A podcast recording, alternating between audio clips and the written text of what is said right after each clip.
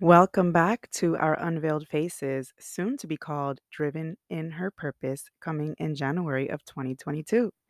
I am super, super excited because very soon this show will be officially renamed, although the podcast cover is already reflecting the name, as you probably can see from the cover and the picture.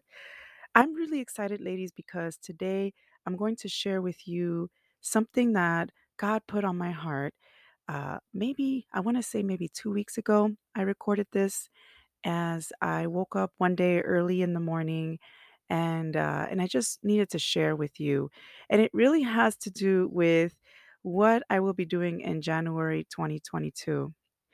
Now, in this episode, I talk about the imposter syndrome. And I want you to pay attention, ladies, because maybe you've heard this term before.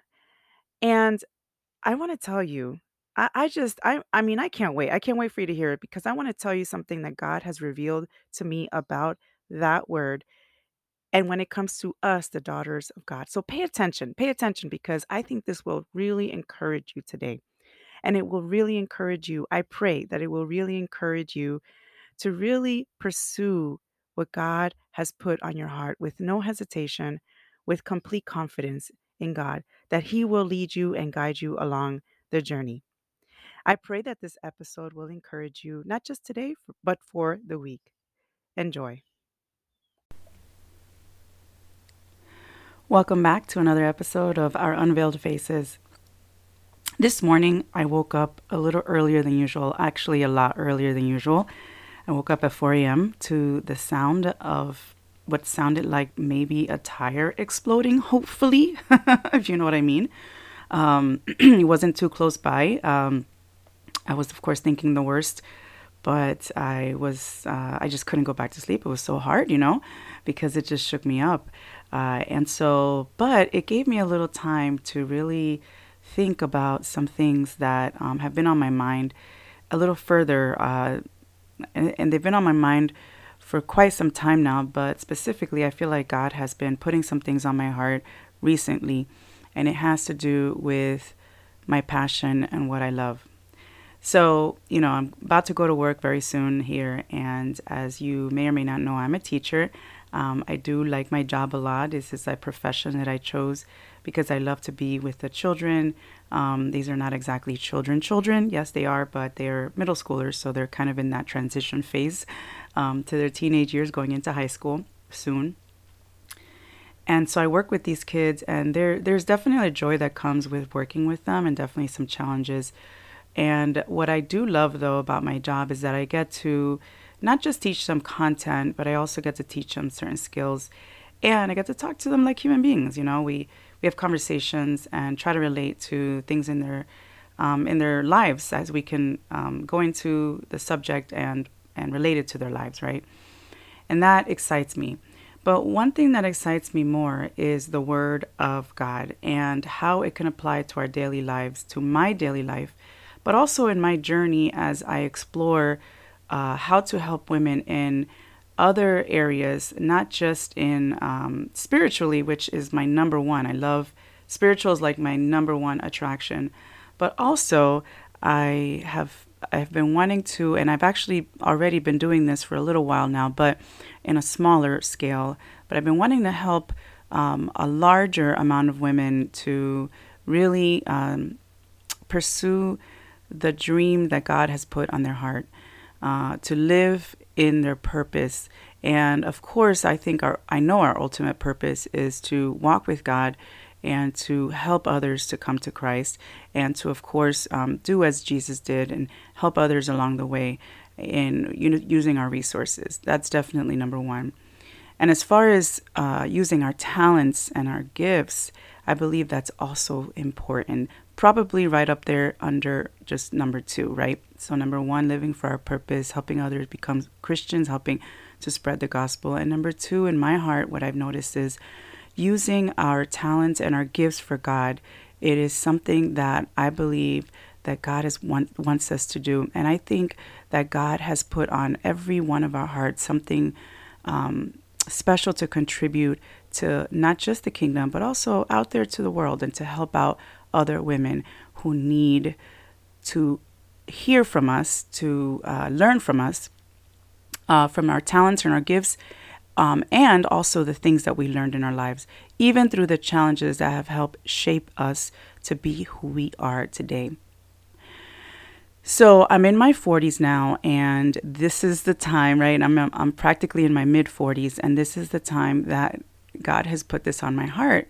And sometimes I think, what did it? Why did it take so long, right? Why did it take so long for me to really uh, think about what God really wants me to do in my purpose and my with my dream, with my talents and gifts, not just in my line of work, which I, I do like a lot, I really do, because I do think there's purpose there, and and I and I know that uh, not everyone can say the same thing. So I'm blessed.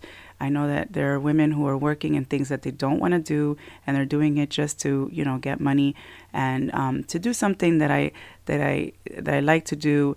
Um, I can't say I absolutely love with a passion 100% more than what I'm telling you right now uh, what God has put on my heart.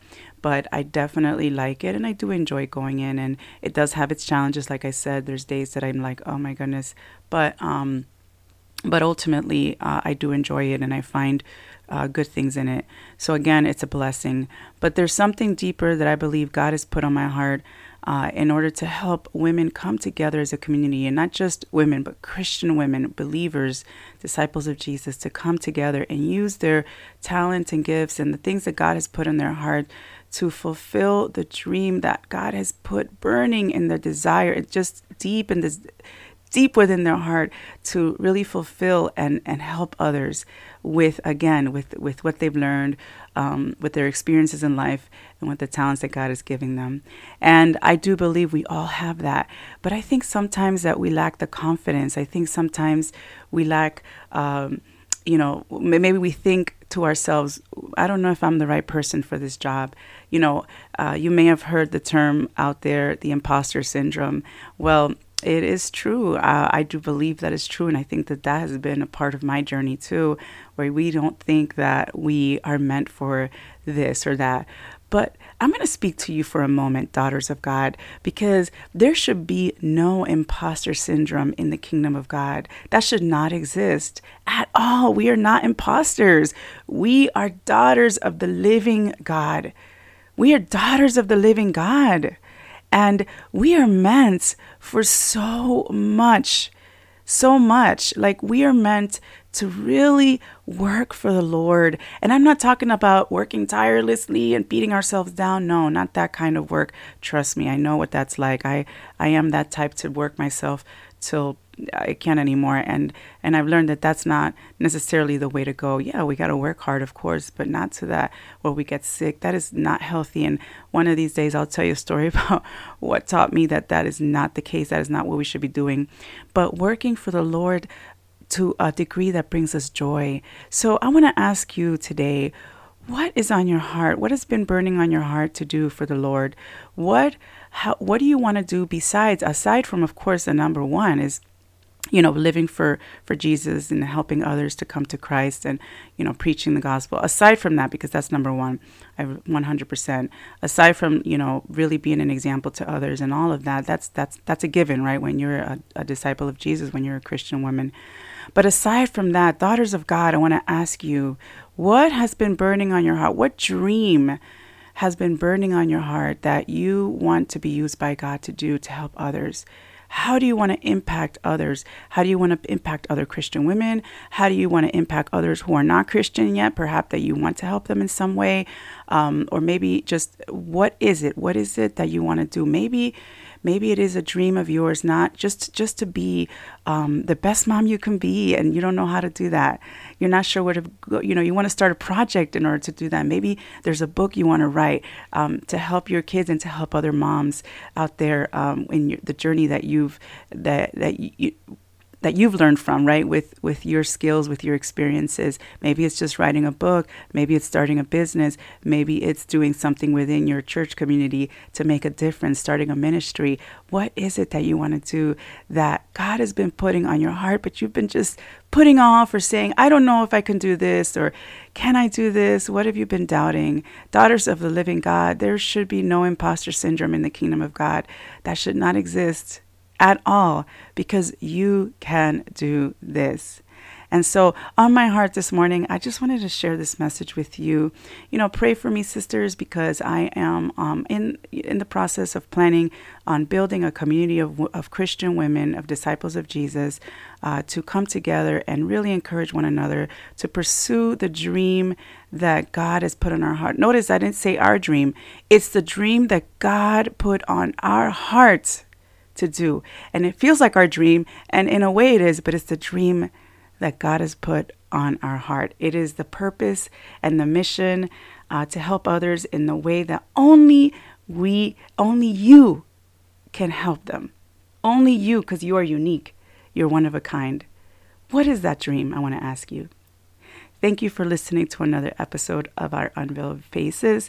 And stay tuned as I come in here and talk a little bit more as the time goes on about this particular thing that God has put on my heart. Thank you again for being a part of this podcast uh, and a part of this channel if you're watching on YouTube. I really appreciate um, you coming here every single week to tune in and be inspired by the word.